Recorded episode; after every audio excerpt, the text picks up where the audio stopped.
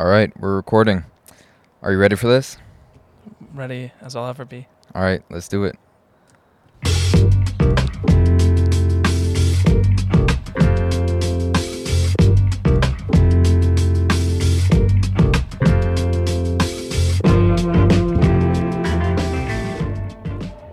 All right, that was by our good friend Dennis Nove. So today I'm with a very special friend, a friend that I'm honestly very thankful that I met. There's some friends in your life that I could honestly say that you made my life. I don't know, some people they make your life better just by knowing them, and I feel like you're one of those people. Um, something special about you, you're you're like an encyclopedia when it comes to fighting, boxing, all that stuff, and and it's really a pleasure to have you here today. So, yeah, Jamie Rebner, welcome. Thanks very much for those kind words, and thanks for having me on this, on this, uh, what hopes to be a life-changing show. yeah, absolutely. Um, so just to start, like you just you don't have to get like too into it, too much detail. But how was your trip to uh, Vancouver? It was great. Honestly, just I would have been happy to go anywhere, given the state of the pandemic the past two years. But it was really nice. I I went away with some friends that I hadn't been away like traveling with in a while, and uh, yeah, to see the other parts of Canada that I really haven't seen. Because whenever we travel, we tend to go as far away from here as possible. But it's nice to like see the other side of the of the country. On it was great. So that was your first time in the West Coast. Yeah. Nice. Must have felt felt weird to be like so far away from home, yet you're still in the same country. Yeah, exactly. Because like you still feel like you're in Canada, Right. but like yeah, you could be I don't know the distance, but it's like I don't know almost as far as Europe or something. I don't know what they say, but it's pretty Yeah. far. Because for us, we're used to like driving an hour south, and then we're in another country. Yeah, This is like five hour flight or something. yeah. Same country. It's just cool. The the vibe is different for sure. You could tell. It's like I mean maybe that's just Canada, but even people say it's like California. It's like it's like that. I guess a bit more laid back, but like it's just nice to just see the the nature and everything and be in it. You do get a bit of that like granola muncher vibes. You Yeah. know, like people like hiking gritty. and yeah, less gritty. But like some those people there are in such good shape. Like everyone's fit. Everyone like takes their lunch break to like do a 10 kilometer hike and it's like I have a lot of respect for that. Like and like it's just like I'm an active person, so I like that type of lifestyle. Like I could see me liking that, you know, like living in a place where you can just like do that stuff on a regular basis whereas sometimes he, people here it's like oh, you just kind of get a bit lazy. I'm not about that laziness. That's right. No, it's definitely um, active. Like being active is definitely part, big part of the lifestyle there. Um, so I guess we could get right into the the topic of of you know fighting, boxing, all that stuff. You recently recommended a uh, a series on Netflix called Fight World, and I thought it was something very special about it. I didn't get the chance to see every single episode. I watched the first couple ones, and um, yeah, just a couple takeaways is just how much it unites people all over the world. People from all kind of circumstances they uh, they start to you know getting into these sports, and it really it gives these people hope. Gives you know it's entertainment. There's like so much. It's very special. Um, yeah, and, and just seeing how each country kind of develops their own style is also very unique. Are you familiar with any like specific traditions that are involved? Like I'll give you a couple examples. Have you have you ever heard of like Takanakuy? No. Okay, so this is a special fight, special kind of fighting. It's actually just fist fights to be honest, but it's a tradition around fighting that takes place on Christmas in I believe Peru. I touched a bit upon this on our on the last episode with Matan. But um every Christmas there's people that, you know, the the children fight the children, the women fight the women, and the men fight the men. If you have an issue with someone on Christmas Day, you beat the crap out of each other. and it's um, you know, instead of when you have beef, instead of, you know, taking someone to court, taking whatever it might be, you just you just fight them and that's how they resolve issues and then after that they drink, they dance. And yeah, it's just kind of interesting to see how fighting brings people together. Yeah, I mean, I've never heard of that. I definitely think like there's a specific context in which that would work, just because like there it's like part of the tradition. Like, I guess like they know the norms about it. Whereas if like you just tried that here, it would probably end in various arrests and and that type of stuff. Like I don't. I I think it like for sure it's culturally dependent.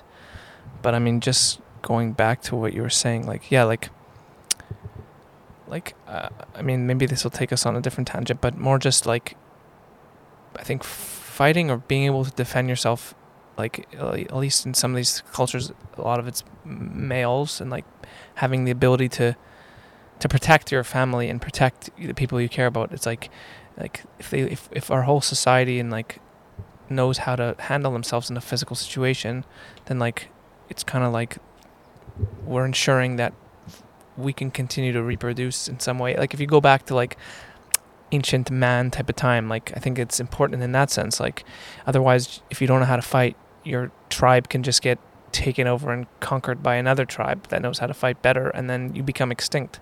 So it's like kind of like i don't know parts of me is thinks about it on that front like i'm not saying street fighting is the same thing just more like culturally like why do we learn how to fight? Yeah it's entertainment but i think there's some part of it is like like um, inherent in our need to survive like why we are able to survive is I mean, obviously weapons plays a factor in that too, and war and all that stuff. But I think like, I mean, general fighting, hand-to-hand fighting, fighting with weapons, it's like, it's necessary for our survival. And like, I mean, that's kind of why I'm, not the only reason why, but like, I'm attracted to fighting, obviously from an entertainment standpoint, and I like watching it. But I also think that like, push comes to shove, if I'm ever in a physical altercation in, in some point in my life, and like I have a family and kids, like I need to be able to defend them yeah. If I don't know how any skills in fighting, how can I expect to achieve that? Like, then I'm like, to me, that's like a, an inherent gaping hole in your ability to like live. Like, if you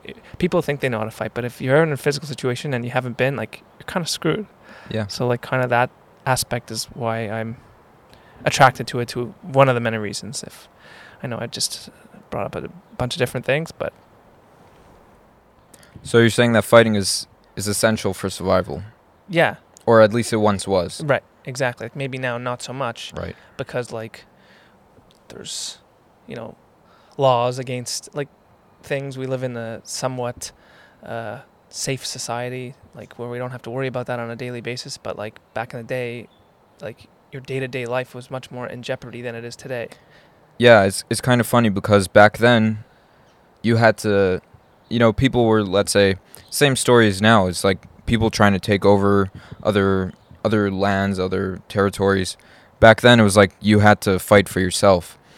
Now we have armies doing it for us, you know. Right. So there is still fighting in this world, right. but it's just not us doing it. We have, you know, separate departments doing that for us, right. doing the fighting for us. Which is good and it's healthy because it, like we don't need to. Everyone's life isn't at risk, but a kind of part of it to me is like because of that, I mean, unless you put in martial arts or you, you learn that, which many people, most people don't do, like you're living in this kind of uh, fantasy world, but to some extent, like confrontations still happen, like physical confrontations. Maybe less in, like in our society, we live in Canada, it's pretty safe here, but in other places, it's much more dangerous. Like you, you need to have some skills in that regard. Like I said, yeah. like like um, many, I don't know, people, my friends, my family members have no idea how to handle themselves in a situation and, and most likely in their life they never have to but to me it's like in the 1% chance that it occurs like and you don't know you you, really you're screwed like like i said you can die mm-hmm. your loved ones can die it's like to me like just to go around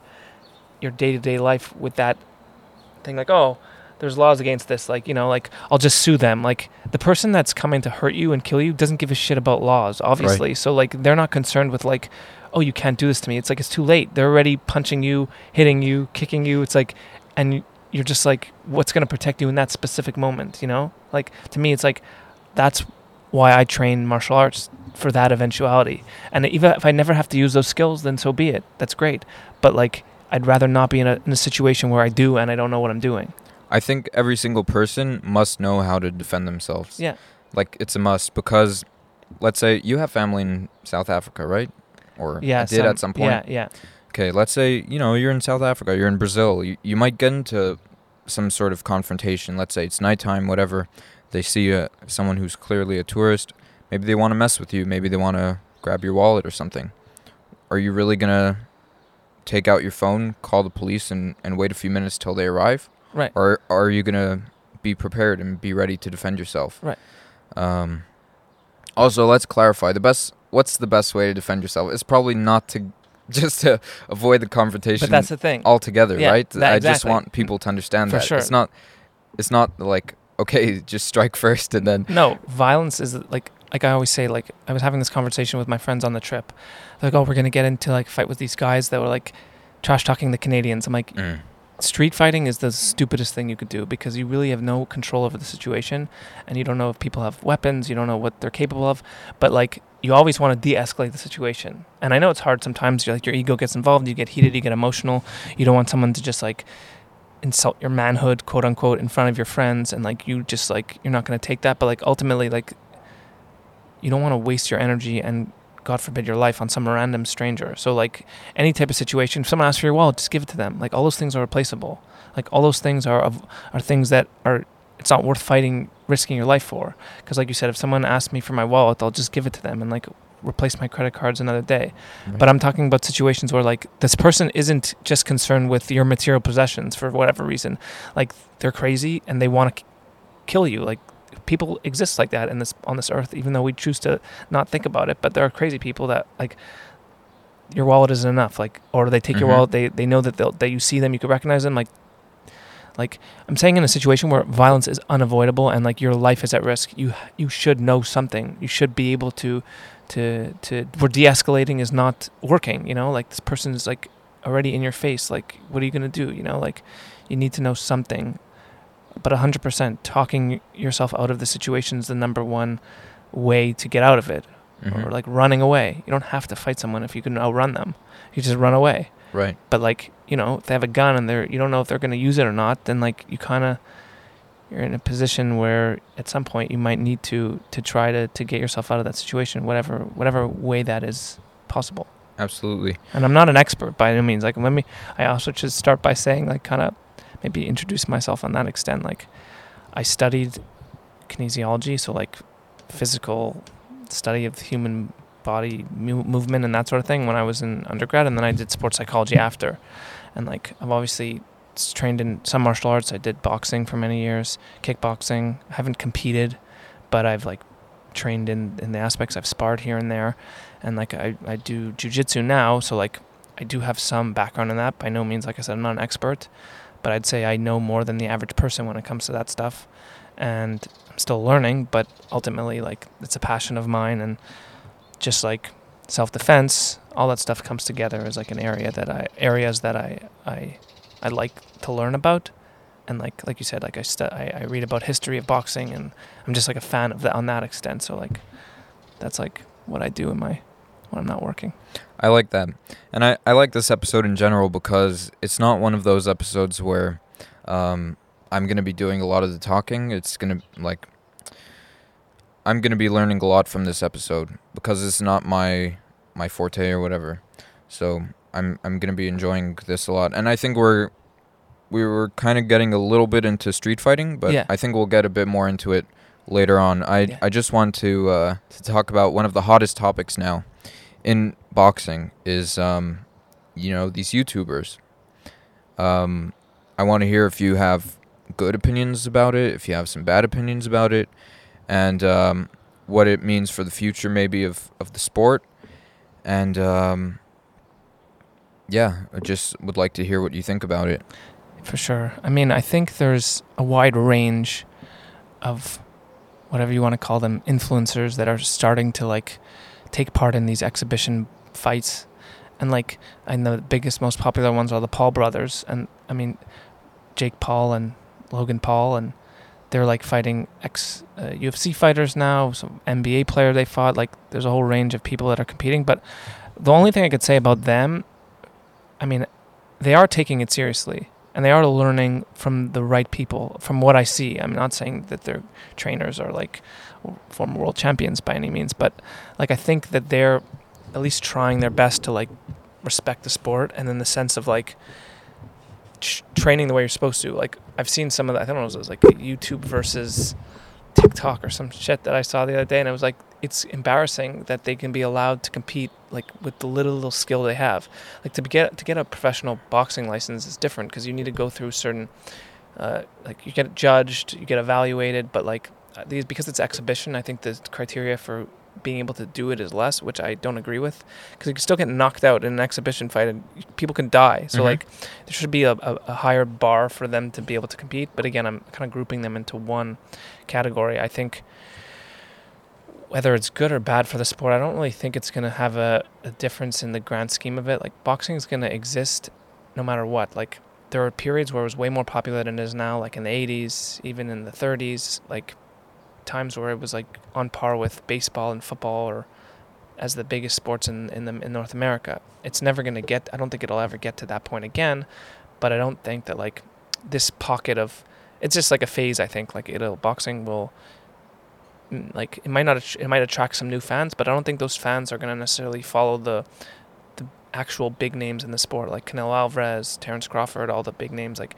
they're probably just to tune in when it's like personalities that they recognize from YouTube. And if that's all they think about professional boxing is like, it's kind of disappointing because they would see a lot more skill if they were to pay attention to the actual top fighters in the world in any discipline. So it's like, some in some ways, I think it, it puts a bad name if you're just gonna watch that in a vacuum and not like see the grand scheme of the of MMA of boxing as a whole and how it's evolved. Like, I would hope that people paid attention to it and be like, "Oh, boxing's pretty cool. Maybe I'll start watching the sport." Like those people, I would like. I would like new fans. That would be great. I just don't know if that's the reality. And even if that wasn't the case, like even if they they like like I said, I, I think it's a temporary short term thing. But again, the like the Pauls are getting paid an insane amount of money, and like he fought Mayweather, and like even if it was an exhibition, like he didn't do terrible. I thought he was gonna get like absolutely destroyed, and he didn't. So for him, it's like, I mean, like he didn't take a beating. He made a crazy amount of money. Now he has a huge name. He can ask. He can try to fight anyone, and he's gonna have a huge following. There's gonna be pay per views. He's gonna make money. So I, don't see it as like a, a problem from his perspective. Like why would I I I I'd have no issue with him trying to do it. Like if someone offered me like ten million dollars and like the odds of me getting like seriously hurt, I mean they still exist, but like maybe less so. Like I don't see why he wouldn't take it. He's fighting one. I don't know which one. I get confused, but one of them's fighting Tyron Woodley soon in August, who's a former UFC champion, and like he may do decently, but either way, he's gonna end up uh, like he's making crazy amount of money, and like that's what it's about. So I kind of I don't hate on that. I don't hate on people's success in that regard.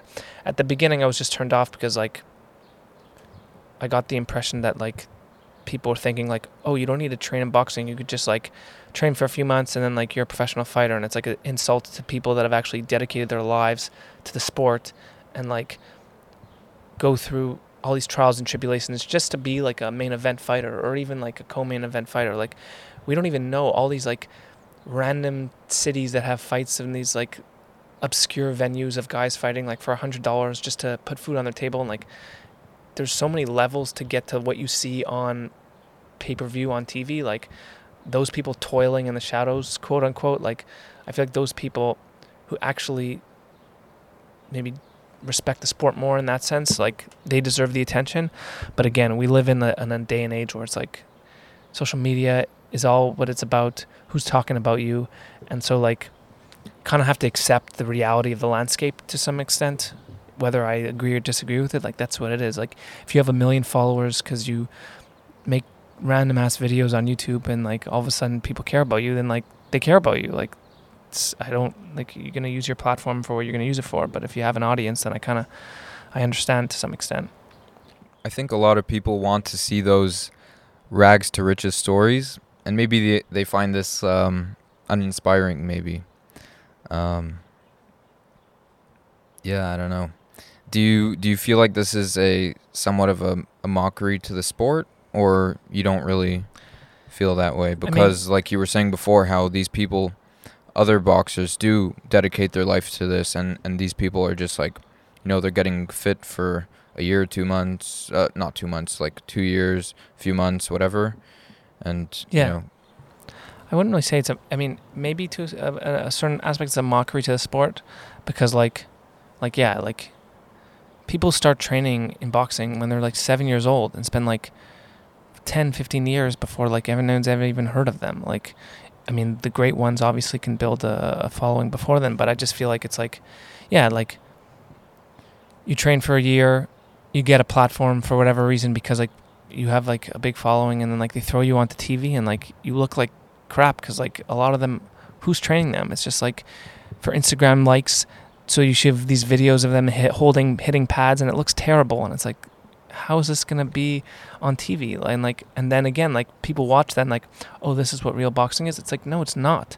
It's not what real boxing is. It's real boxing because like, and that's all you're seeing. But like, I mean, watch any great fighter from like, like YouTube Joe Louis or Sugar Ray Robinson, and you'll be like, these are absolute professionals, and like, they fought like every two weeks, and they were like had like two three hundred fights, and they like they're just like their skills are Im- Im- impeccable. Like you watch them, you're like, this is the sweet science at its best. But like these people on YouTube and TikTok that like think they know what they're doing, they they don't. And like that's why to a certain extent I was like, please, I want some like when Nate Robinson got brutally knocked out, I wasn't happy, but I was like, this is what happens when you don't train and like you think you know what you're doing. Like I mean, um, are we why are we surprised? Like stupid that it even was allowed to happen. Like he, he's lucky he just got knocked out to be honest. Like it's just it's like it's absurd to me that you can just like you think you could just waltz in and, and like okay i play a bit of ping pong. Am i just to go train tennis for a year and be like i'd like to challenge rafael nadal? Like i'll get my ass fucking handed to me in five seconds. Like in what sick world do you think like fighting is any different than that? Like it's like you professional i don't know you play house league soccer and like you're like oh i'm to go train in barcelona for a year and then expect to like be compete with the like elite professionals like that would never happen like, so why is this? Because we think fighting is like more common because people like s- are in street fights, so they think like that's what it is. Not. It's like there's a science behind it, and that's like another thing. Like people think fighting is like, like uh, just moving your arms and like hitting someone. It's like there's so much more to it on like a technical level. Like the average person can't throw do a round of shadow boxing without getting like exhausted. Like there's so much to it, you know. That's what I like. I just want people to understand that and like see that for what it is. Like, yeah. Yeah, and, and you know what's terrible? Who's that guy? What was his name? Ben Askren? Askren? Yeah, Askren. Askren, yeah. That guy, like, I, I see what you mean because this does give a really bad portrayal towards the sport. Um, like, I don't think it portrays the sport well because now a lot of people, on the positive, I want to start by saying on the positive side, people might be turned on to boxing for the first time because of these events and might go deeper into the sport and learn more about it and become big fans. But for maybe an average person, they might, you know, they might think of the sport as just these silly, you know, uh, celebrities or whatever knocking out each other, or that Ben Askren guy, totally out of shape, totally unprepared. It was, you know, it was a joke of a fight. But let me tell you, Ben Askren is actually like a legitimate. He is a real, Like, yeah, he- he, is a real deal. He's but never he never physically looks even when he was like fighting regularly in MMA because he was an, a former one champion. He fought in Bellator, a former NCAA Division One champion from what I in wrestling. He just has like a dad bod and he doesn't ever he's never gonna look like shredded. That's just how he is, and like I think that like part of what people underestimate him because like they think like this guy is gonna do nothing. But wrestling and grappling is his is his thing. Like he can he's like one of the top wrestlers, I guess, in the modern and like in the past, I don't know, ten years on a collegiate uh, level. I think he was an Olymp, maybe an Olympic alternate. I don't know if he competed in the Olympics, but yeah, like he's not his striking was never his strong point as an MMA fighter. He just he he used it to get in the clinch, take people down, and then wrestle them, and and he was very successful at that. So, like the fact that Paul knocked out a guy who is not known for boxing ability, like it looks bad, I guess, on MMA or, or, or the organizations he competed for as opposed to like boxing. But it's just like he picked and he picked a guy that was coming off the couch that was never really a proficient boxer, anyways. So like, and he was like t- 15 years younger, way more athletic. Like the result didn't surprise me, but it's just like, don't start thinking that Ben Askren is like by any means like a top boxer. Like again, if if like if the Floyd fight was like a, a, a real fight, not just an exhibition. And like they had like, and Floyd took it seriously. Even if he was outweighed by 40 pounds, he would have still got the guy out of there. I just don't think he he had any desire to like prove a point that night for whatever reason. But yeah, I mean, there's there's a whole other whole other conversation. Yeah, so I guess kind of to maybe build on that a little bit. Do you like when other kind of fighters uh, box, or do you think people should stay in their lane? It's like I don't know, Claressa Shields, like a two-time Olympic gold medalist, multiple division world champion, just made her move into MMA, and she had a bit of a tough time in her first fight, even though she ended up winning in the end. I I think it's different. Like, I mean, boxers have to learn so much more transitioning to MMA because they don't have any wrestling background, no jiu-jitsu background, elbows, kicks, knees. They're not accustomed to any of that. So I think that transition is much harder, which says a lot about Claressa Shields that she was able to win her first fight. But I just think they're they're separate entities, and like MMA fighters thinking that well they'll be able to go box, I think is also a bit delusional. Like like uh, against people that have just trained with their hands their whole lives, they have a specific skill set. I think yeah, like I prefer guys to stay in their own lane, so to speak. Like, I think like if you spent 15 years training MMA and, and now you want to become a pro boxer, like the odds of success are, are, are less. Like just because like you you don't have enough time to make up for all the years you spent. Like there's still a lot of differences between the two. Your stance is different, where you head movements different. Like you can't like wrestle when you're in trouble. There's a lot of different things. Like I think that like for the most part you should just pick one and and and, and go fully into it. I think there was something else I want. I know we talked a bit about what was it? I'm trying to think now. Um, something like oh yeah, best martial art for a street fight. That to me was like because I I'd, uh, thought about it a bit and and that's why I started training jujitsu. Like I think jujitsu is the most versatile martial art if it's taught properly. Like the my uh, Jim Agatsu and my coach Sean Mosen, like he he emphasizes the self defense aspect of jiu-jitsu because there's many times where like you you I guess like it could be learned it could be used as a, in, in terms of competition like jiu-jitsu competitions but that's not like a s- always um, simula- simulating like a real street fight scenario like a lot of things you would do maybe in a jiu-jitsu competition that you shouldn't do in real life. Like you're not just gonna you see people like in jiu-jitsu. For those that don't know, it's like it's kind of grappling. It's like wrestling, but there's submission, so chokes, arm joint locks, things that and like the goal is obviously to get your opponent to submit, and if they don't submit, then usually like they can go unconscious, obviously just for a few seconds, or like their limbs can get broken. But um, again, it's like things that like you would do like you're just gonna the goal is never to be on your back in any sort of situation. And like a lot of times you'll see jiu-jitsu people like choosing to go to their back but in a street fight someone could step on your head someone if they have a friend they could smash a bottle on you like you don't want to do play around there. Like so my coach my gym is always like he teaches things like that should work in competition but that should also work in a street fight situation. And i think that the important thing is where you where you're learning jujitsu and what their philosophy is. Like you, you should always keep in mind if this were a, a, a self defense scenario, is this technique effective? If it is, great. If not, then I don't necessarily see the value in it.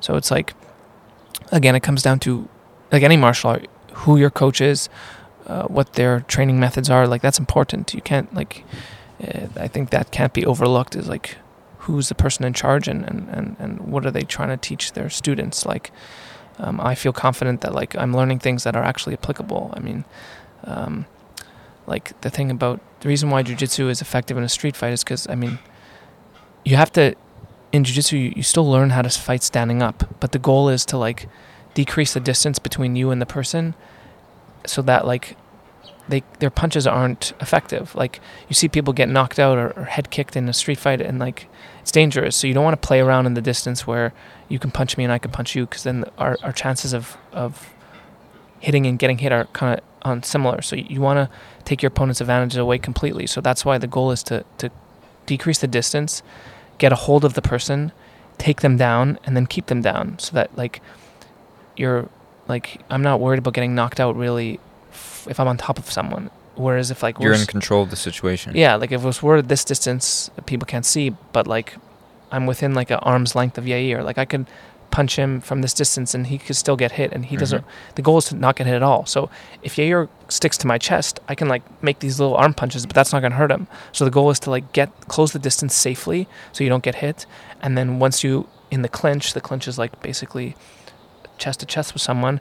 Then the goal is to take them down, and once you take them down, doesn't matter how big. I'm not saying it doesn't matter, but like the average person that doesn't know jujitsu, they might be big and strong. If you know what you're doing on the ground, you can control them and and and render their attacks way less effective than if you were standing at a distance where you can both punch each other. So like it's not to say having strength and size doesn't influence jujitsu because if someone's like really good at jiu-jitsu and they're 6'5", 300, 200 pounds versus someone that's like 5'1", 150, 150 pounds and they're similar skill levels, this bigger, stronger person still has an advantage. It's not to say like it doesn't matter, but I'm just saying like in a streets fight scenario, the safest place to be is on top of them, controlling them, and like like keeping them there essentially. Obviously, if like there's legal ra- uh, ramifications, like I don't want to just say, sit say like you should hit them and depends what the scenario is like and like my coach says like there's no one size fits all approach. There's like depends what the situation is but that's why i'm learning jiu-jitsu. So you can subdue someone without having to hit them because like if you start hitting people and you can knock them out you know they can people can die it's possible. So you want to like control them with the least amount of pain. And like you can like if like if you choke someone unconscious and then like let go they're not going to usually suffer long term Mm. so it's like if you have to subdue them that way at least you don't have to like punch them 10 times to knock them out so i think it's like part of jiu-jitsu is like it's a safer way to control situation whereas like if you're relying on strikes it can get a bit more damaging to the person and then there's all sorts of obviously health consequences consequences for that And could you explain uh, subdue, what that word is? like subdue is like i mean i don't have Is that kind of like, quote unquote, like ending the fight? Because you Yeah, know, like- once you have the person down, great, you have the person down. But how do you end that fight? well you like want to end it, right? You don't want to well just. it depends what ending on- it is like top. if you're obviously if, if it's like you calling the police and then waiting for someone to get there then like Mhm.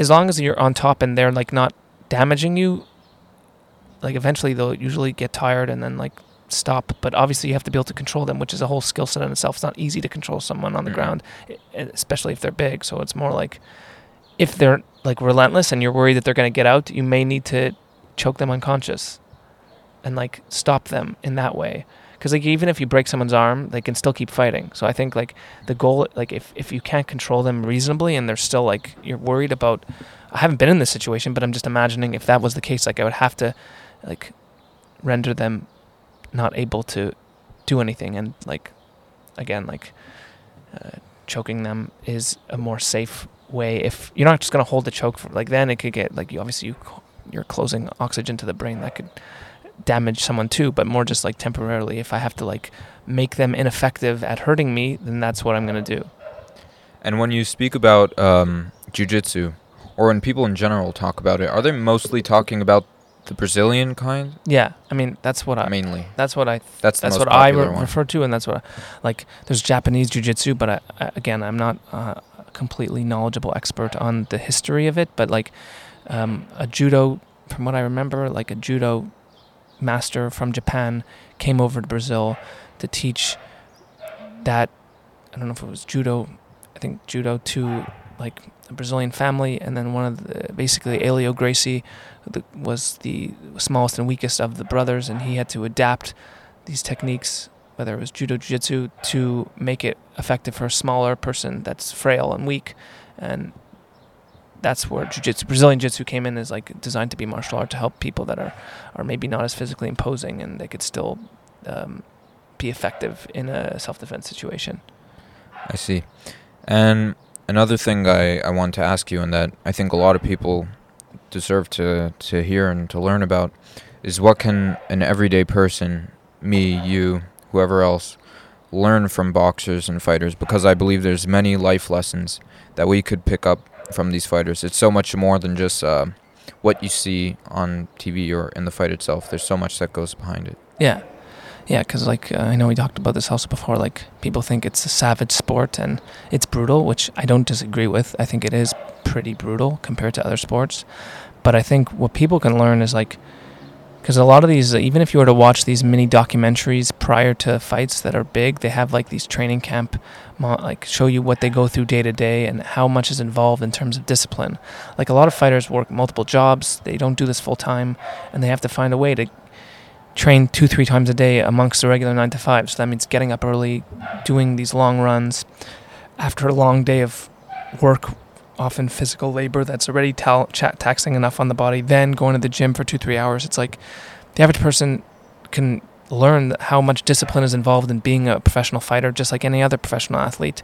But it's like if you can see what other people are capable of, that could be motivating to the average person how to to plan their day, to be more disciplined with themselves in terms of their routine. I mean, just getting in your physical exercise, like whether it's an hour a day, would be a lot for most people, and they couldn't do what fighters do five, six hours of training plus a job. It doesn't have to be that, but as long as like you can, phys- being physically active is super important for so many things. Like if you can see what fighters are capable of, maybe you can take a bit of that into your own life. Being like, I can get up a bit earlier and go for my run. I can uh, walk at lunchtime. I can go to the gym after, even though I'm tired. Like it's just little things like that. I think like you'll see like how much is involved, and how how much effort fighters put into learning their craft and, and, and staying in shape all year round. I think the average person could really like take something from that, like from a motivational standpoint and and and from like a discipline standpoint. Like the fact is like society kind of is lazy right now and like if you can like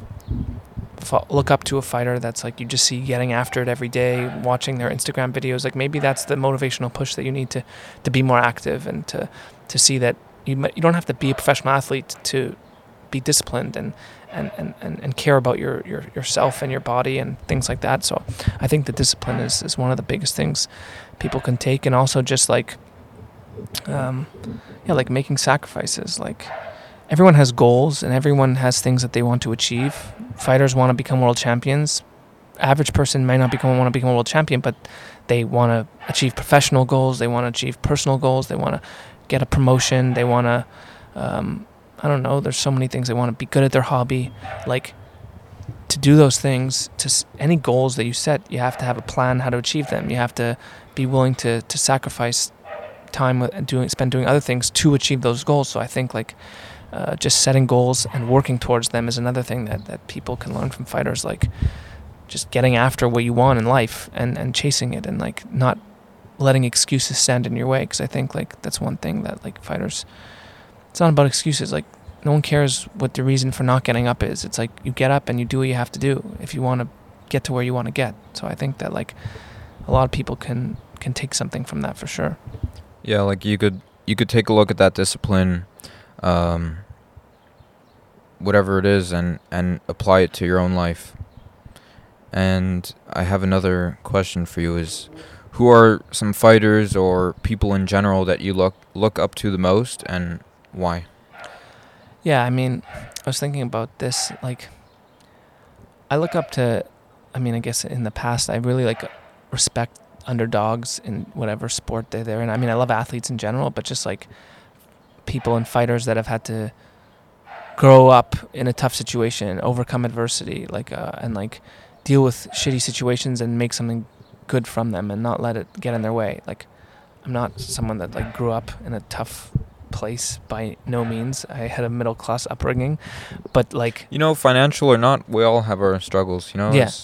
maybe you didn't struggle financially, but everyone has those kind of challenges. Uh, so yeah, I should never minimize your own struggles because right. of that. No, that's that's a good point, and I just think that like, yeah, like people that I like up to are, are people that have gone through tribulations and, and, and have like still like achieve things. Like Manny Pacquiao is a fighter that really he's one of the first boxers that I really like became a big fan of because that's around when when he was at like in 2009 when he was at his like rise through like to become the star that he is, like that's when I became a fan. So he was just like the the person that I was attracted to, and he he grew up in extreme poverty in the Philippines, and like you know, like um, I don't know, selling newspapers or or like whatever, uh, signing shoes. Uh, I'm, I'm not 100 percent sure, but like just to go from there to where he became is incredible. Like I, I, I loved him as a fighter because he was aggressive and offensive and he was exciting, but also just because like his backstory, like, like he's like, who knows if he'll be maybe the president of the country someday. Like to go from like, talk about rags to riches. Like there's not a better example of that than him, and even guys in MMA like Dominick Cruz, who's had to deal with like, I don't know how many surgeries he's had, like MCL, ACL tears, like three or four of them, and like he's had like three years out of out of the octagon, and would still come back, fight the top competition, and win or compete with those guys. Like to me, he's an incredible story, and like just like injuries, injuries, injuries, but not letting those setbacks like stop him, and like just hear the way he speaks, he's very introspective, and and I and I like that. Like yeah, so there are many fighters that I look up to, like Tommy Hearns, Alexis Arguello. Um, also because of like my build. I'm like a, I'm like I, I was like very, I'm not like lanky, but like I mean I have more muscle now than I used to. But when I was like younger, like my lankiness kind of like people would make fun of me in that way, and I kind of like resented it to some extent.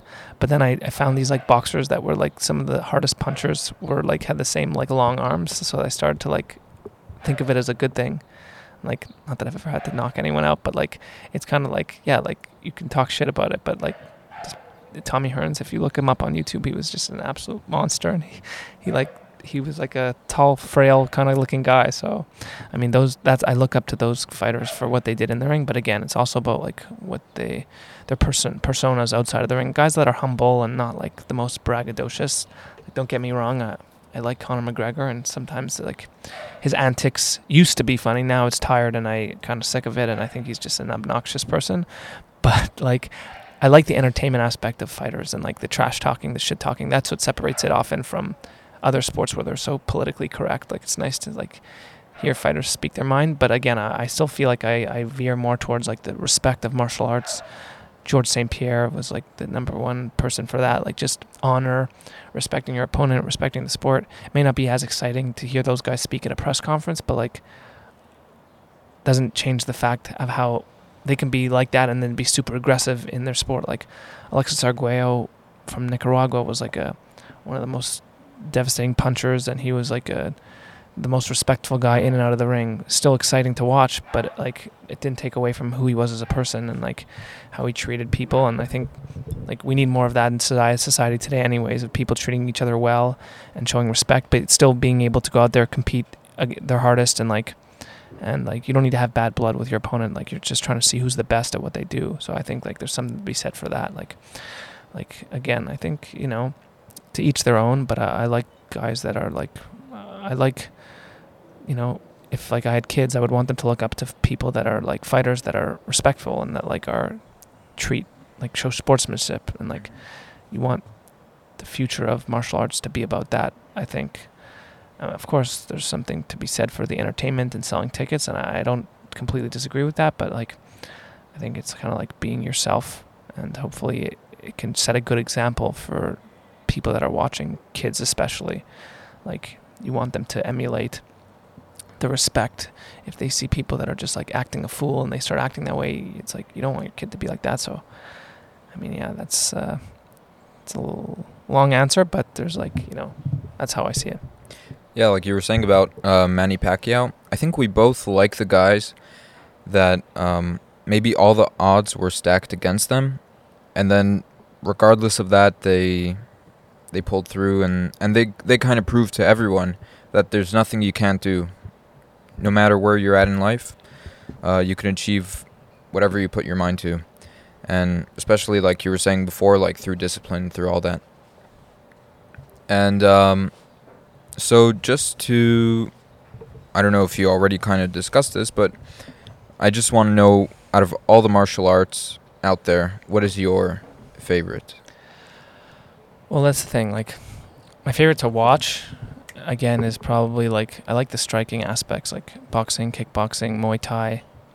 I just find it more exciting, but like in terms of like what to just to learn is would be jujitsu. But I don't necessarily watch jujitsu. Like I, I appreciate when I'm watching an MMA fight when it goes to the ground, when the wrestling's involved, when jujitsu's involved. Like I appreciate, but I still like my what what drawn me drew me to to martial arts as a whole was like boxing. So punching, kicking, the striking aspects.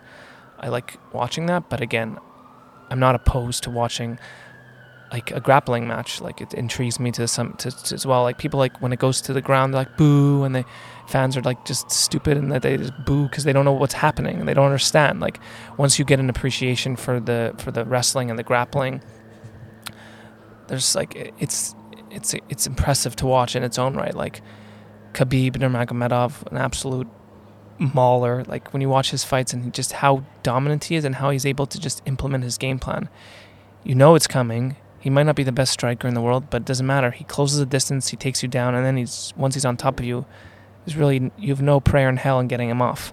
And like guys like, you know, just like elite wrestlers that are able to just get on top and ground and pound and like I mean Islam Makhachev, who's Khabib's teammate just fought last night and he has the same style as Khabib and just like just just mauls people like I watch that and I'm just so impressed like you can't not be just cuz like like it might not be as aesthetically exciting, but it's it's arguably even harder to do. Like anyone could maybe land a knockout punch, but just to be able to systematically like break someone down from a physical standpoint and like be on top of them, because like I can punch you and knock you out and not necessarily dominate you physically, because it's like I'm not on top of you. But like once, like guys like Khabib and just these like wrestlers and just get on top of you and just maul you, it's just like it's the worst place you'd want to be in, in real life. And like I have total respect for their their style as well. So I, just because I like striking doesn't mean I don't have an appreciation for for the high level grappling and, and what those guys are capable of doing. And even like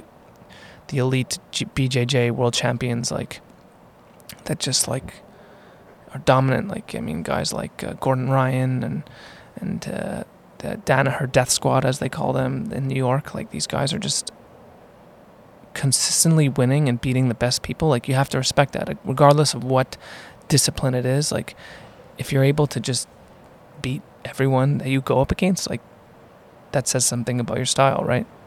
Absolutely, and you're very into uh, technique and things like that, but but clearly it's so much deeper than that, from what I see. Um, you also studied, as you previously mentioned, sports psychology. So I could confidently say you're the only person I know that has studied the subject. Um, what has drawn you to study that? I mean, like I like I said, I was doing my undergrad in kinesiology, and we had to take a, an, a course in sports psychology, and that was the first time that I was like studying something that I didn't feel like I had to study. I was doing it because I really genuinely liked it. I liked reading about it on the side. I read books about it, even outside of class. Like, and like I'd go to class like interesting, interested to learn and actually be there. So, once I had that experience, I was like, okay, I might as well study something that gets me going and I'm interested. So I, I did two master's degrees actually in sports psychology. One in uh, in th- like theory. I did a thesis, and the other was in applied. So I, I just like learning it, and I don't uh, my my job now isn't entirely related to that, but I, I, did work as a consultant and like helping athletes individually and in teams for a number of years. So that's just kind of like. Do you want to plug your website? Uh, well, it's uh, it's now under construction, but uh, um, no, like I always appreciate athletes, and I also was interested like why do some athletes make it to the top and others don't? Physically, they might all be the similar. They're all like like at the top five percent, and they're all fit. They're all like, so why are some able to like get to the mountaintop and like win that gold medal or become a world champion, whereas others aren't? And it's like those ability to to often it's the mental factors that play into it. So I was always intrigued by that, and like even to this day, like why are some people able to perform?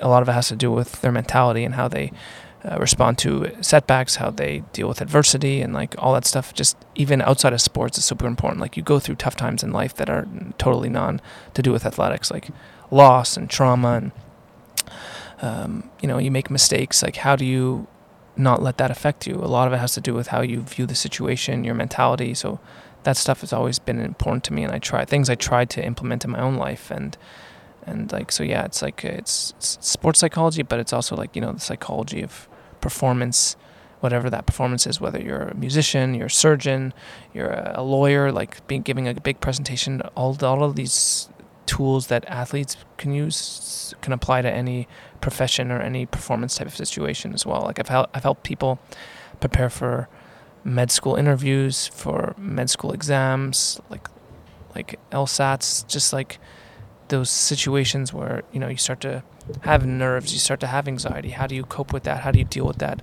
If you don't practice these skills, you're not just gonna all of a sudden wake up and, and be able to do it when it counts. Like it's about training your mind the same way as you would train your body. So I think there's a lot of carryover to life in general. But for sure, I, I really I I mean I, I love athletes and love sports, so that's kind of why I took it. But like I said, it, it can apply to many different situations. Yeah, and um, something that David Goggins says that I love Great, David Goggins. is yeah, he's actually someone I really look up to. He says that motivation is crap. You know, I I see motivation as uh, a bit of an emotion. You know, comes and goes. Yeah. But you really need that drive. You need that mental strength. You need that's what's gonna set you apart. I think yeah, from those people that are just motivated today and unmotivated tomorrow. yeah.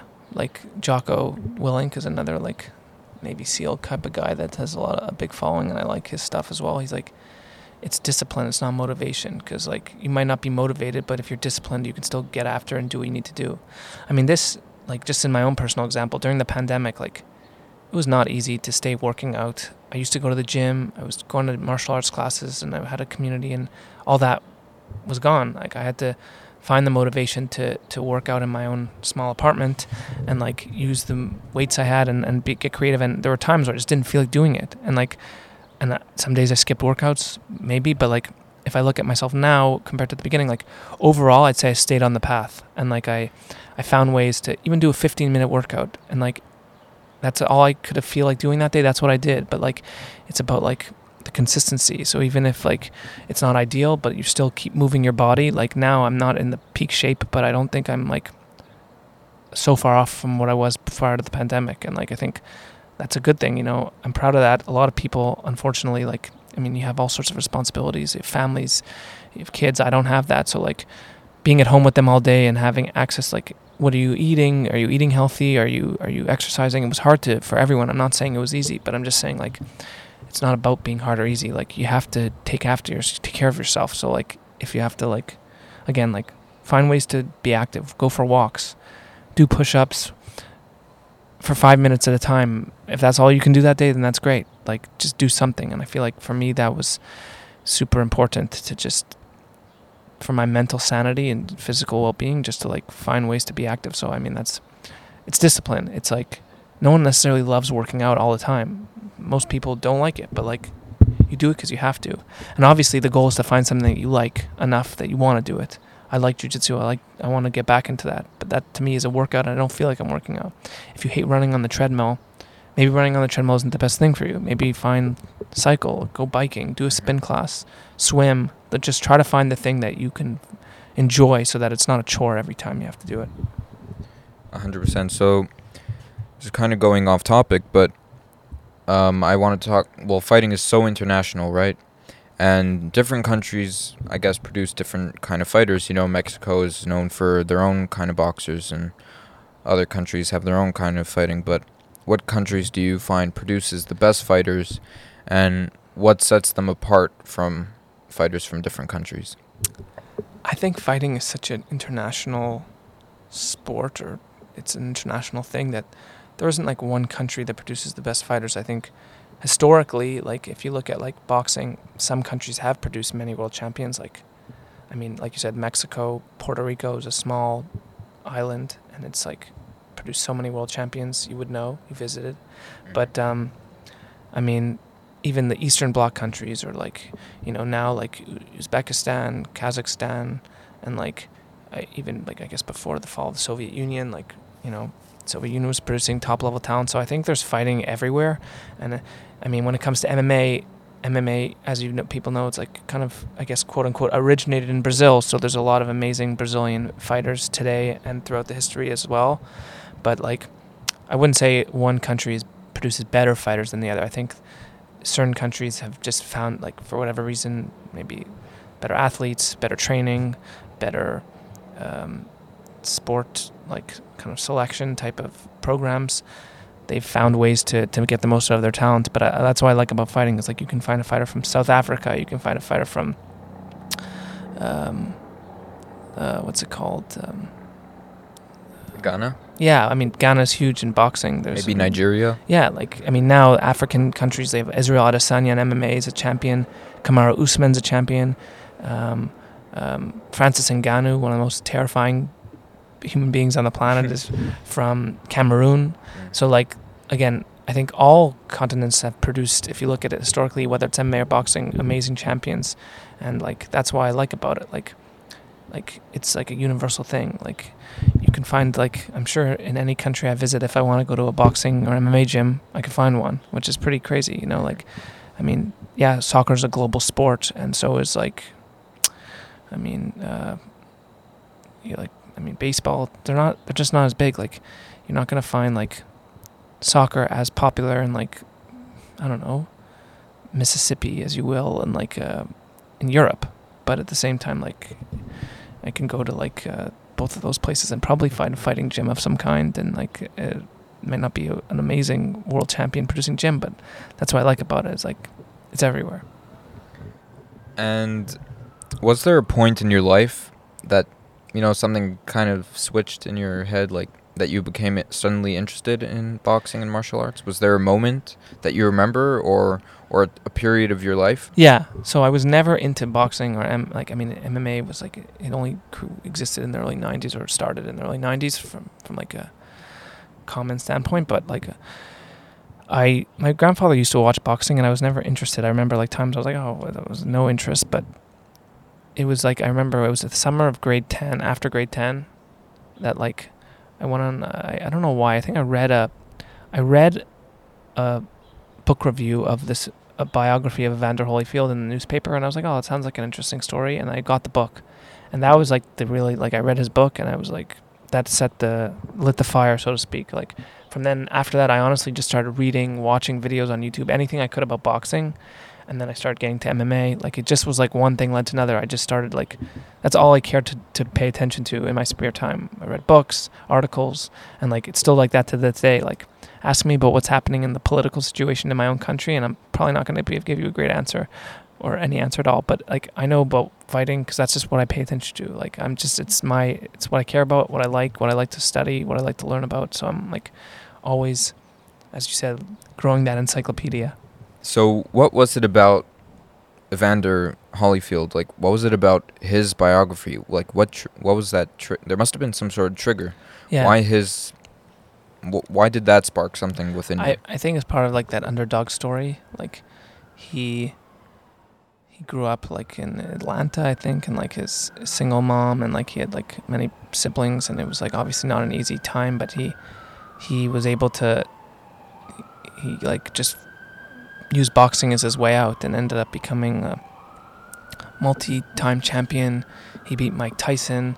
He like had some incredible fights with guy, and he was undersized. Like he was a cruiserweight, which is like 200 pounds, and that's where he was like he started off his career, and he moved up to heavyweight, and he was not a big heavyweight. He was like undersized.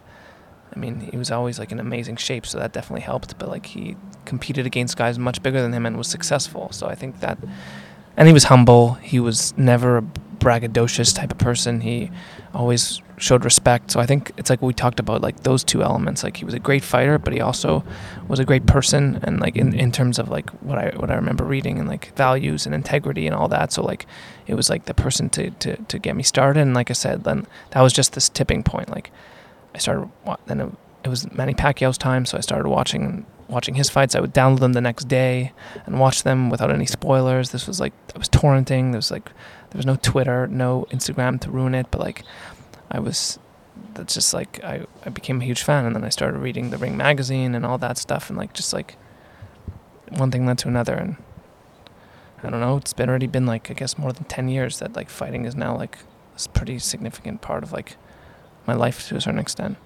That's amazing. And a lot of people fall in love with the sport through movies, actually, which I find interesting.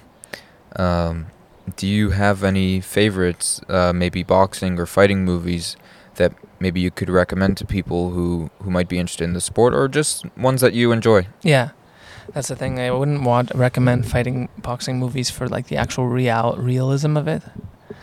But like, if you're like, that's okay. Like, I mean, watch the Rocky movies are obviously the classics. Like the fighting scenes are horrible, but it's just the storyline and the jokes. And me and my sisters, if anyone ever says the word Adrian, we always go Adrian. We start yelling. Like I even like, I mean, Rocky Four is a great one. Rocky Three is also great. Um, um, I like the fighter about Mar- with Mark Wahlberg about Micky Ward's life. And me and my sisters also make jokes about that too. But um, it's a great movie just because it's about a real fighter, and Mark Wahlberg's great. But um, yeah, like uh, Never Back Down is a funny MMA movie, which is also good. Warrior is another good one. Again, those are all good movies that I'll I'll be able to rewatch like forever, and I just enjoy watching them. But like I said, it's more just because like the stories are fun, and and Cinderella Man's another one. That's about like um, uh, Jim Braddock. Uh, during the time of the depression, and that's actually good because with Russell Crowe plays him, so like the acting is good. But the, some of the other ones I mentioned, it's not about the acting; it's just because it's entertaining and it's like it's fun and it's enjoyable to watch. And another thing is that you're a writer for, I believe it's Ring TV and The Fight City, right? Yeah. Um, how did that hap- How did you get those jobs? How did you land that? And maybe for other people that are really knowledgeable like you on on this topic, how could they even land jobs at such such kind of blogs or companies or yeah. websites? So I don't. I've always like. I don't know. I I, um, I just decided to start writing about fighting just because I loved watching it and reading it and start start writing. So I had like a a small blog that I started, and then I found out about the Fight City just randomly researching it, and didn't even know that they were based in Montreal, like the the editors from here. So then I reached out to them, and they said, "Sure, like you want to write for us, we don't pay. So I still don't get paid to write for them. And I've been writing them since 2016, so like five years now. Uh, um, but I just reached out and I said, hey, like, are you looking for new contributors? He said, yeah, sure. And um, I met with him. And then, like, shortly after, I actually went to cover a fight for them in New York. I went to see Terence Crawford fight Hank Lundy with a friend. And then it happened to just write an article about it. And then that kind of kicked things off.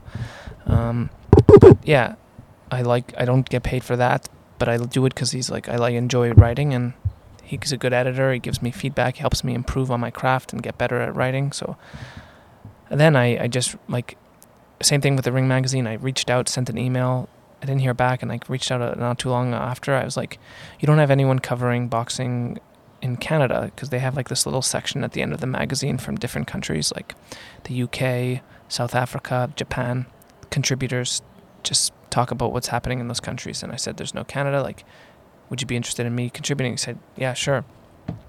And so that was like in summer of 2019. But um, I've been writing for them like semi regularly, some for the website, some for the magazine itself. And then I also write for this website called the Queensberry Rules. So I've written a few articles about them, uh, more so related to history and like the older fighters, older fights.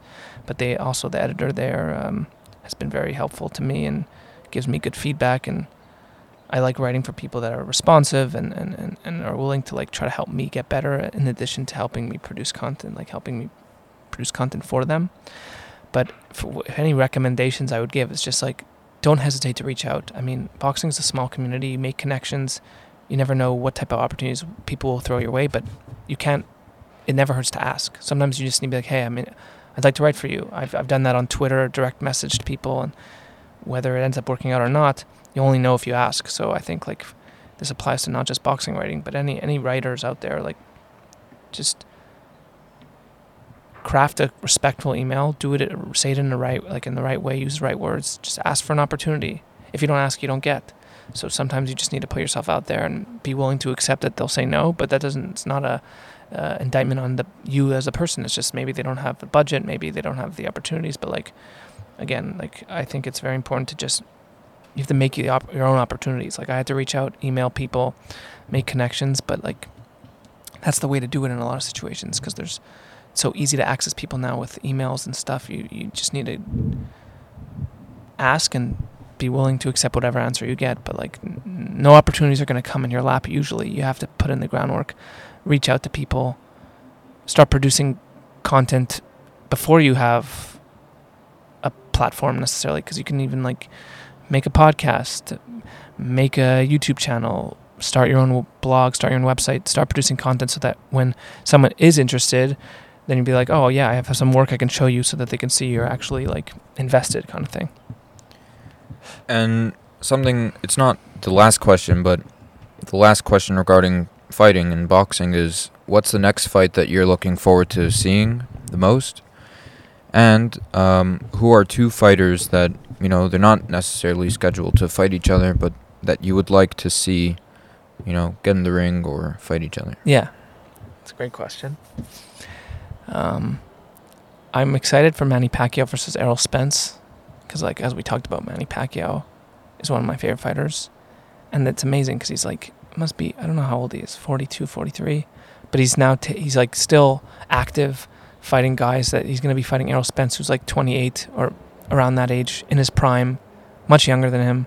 And like people are worried like is this Manny Pacquiao taking on is this too much for him at this stage in his career like shouldn't taking an easier opponent but like man that's one thing about Manny is that he's never ducked anyone. He's always been willing to fight the best and like that this is just another perfect example to be doing it at this stage when no one would fault him for taking uh, on some soft opponents and just riding off into the sunset like he's taking on the best welterweight in the world right now.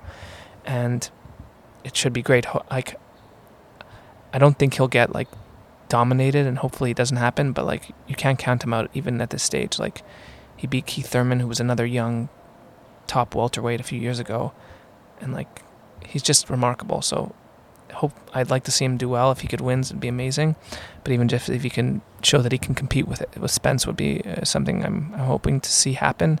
And like, hopefully he retires after it. Just like puts a cap to an amazing career.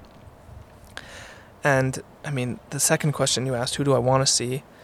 Um, ideally, Errol Spence would fight Terence Crawford, who are these have been the top two welterweights in the world for the past four years or whatever. People have been clamoring them to fight. They all talk about the negotiations. I'll let my promoter get it. It's just all the bullshit that is typical of boxing. Like promoters are not agreeing. What terms are they going to separate the, the, the, the pot 60 40? What's the split? It's just so much bullshit. People are tired of it. And, like, honestly, the fight, if it never happens, it'll be a complete travesty. Like, these are guys that are in the same weight division that could have fought each other multiple times and now could have a, an amazing rivalry. And we haven't seen them get in the ring. So that's just a frustrating thing about boxing. Like if you start to see this is not the first or last time it's going to happen. Politics get in the way often, but ideally I'd like to see those guys fight. Another great fighter that I have to plug is Naoya Inoue, who's just uh, 100. He's a bantamweight, 118 pounder from Japan. As we were talking about fighting being such a global sport, and he's just an absolute machine. He like just he's a killer. If you want to watch him on YouTube, please do so. He's just he's a small little guy, and he just he's just uh, so powerful of quick speed and he just devastates like body punching like sends people crumpling to the canvas with with debilitating body shots and like it's just he's just a guy that I love to watch in general. Could you say his name a bit more slowly? Naoya Inoue. So Inoue. it's N A O Y A I N O U E. They call him the monster and that's what he is. Right. Cool. And um the very last question we could cut this if if you don't have a proper answer Yeah. or if maybe you can't think of anything right now. But what advice do you have for young people? For young people in general, Anything. Any sort of wisdom Hmm. you could share.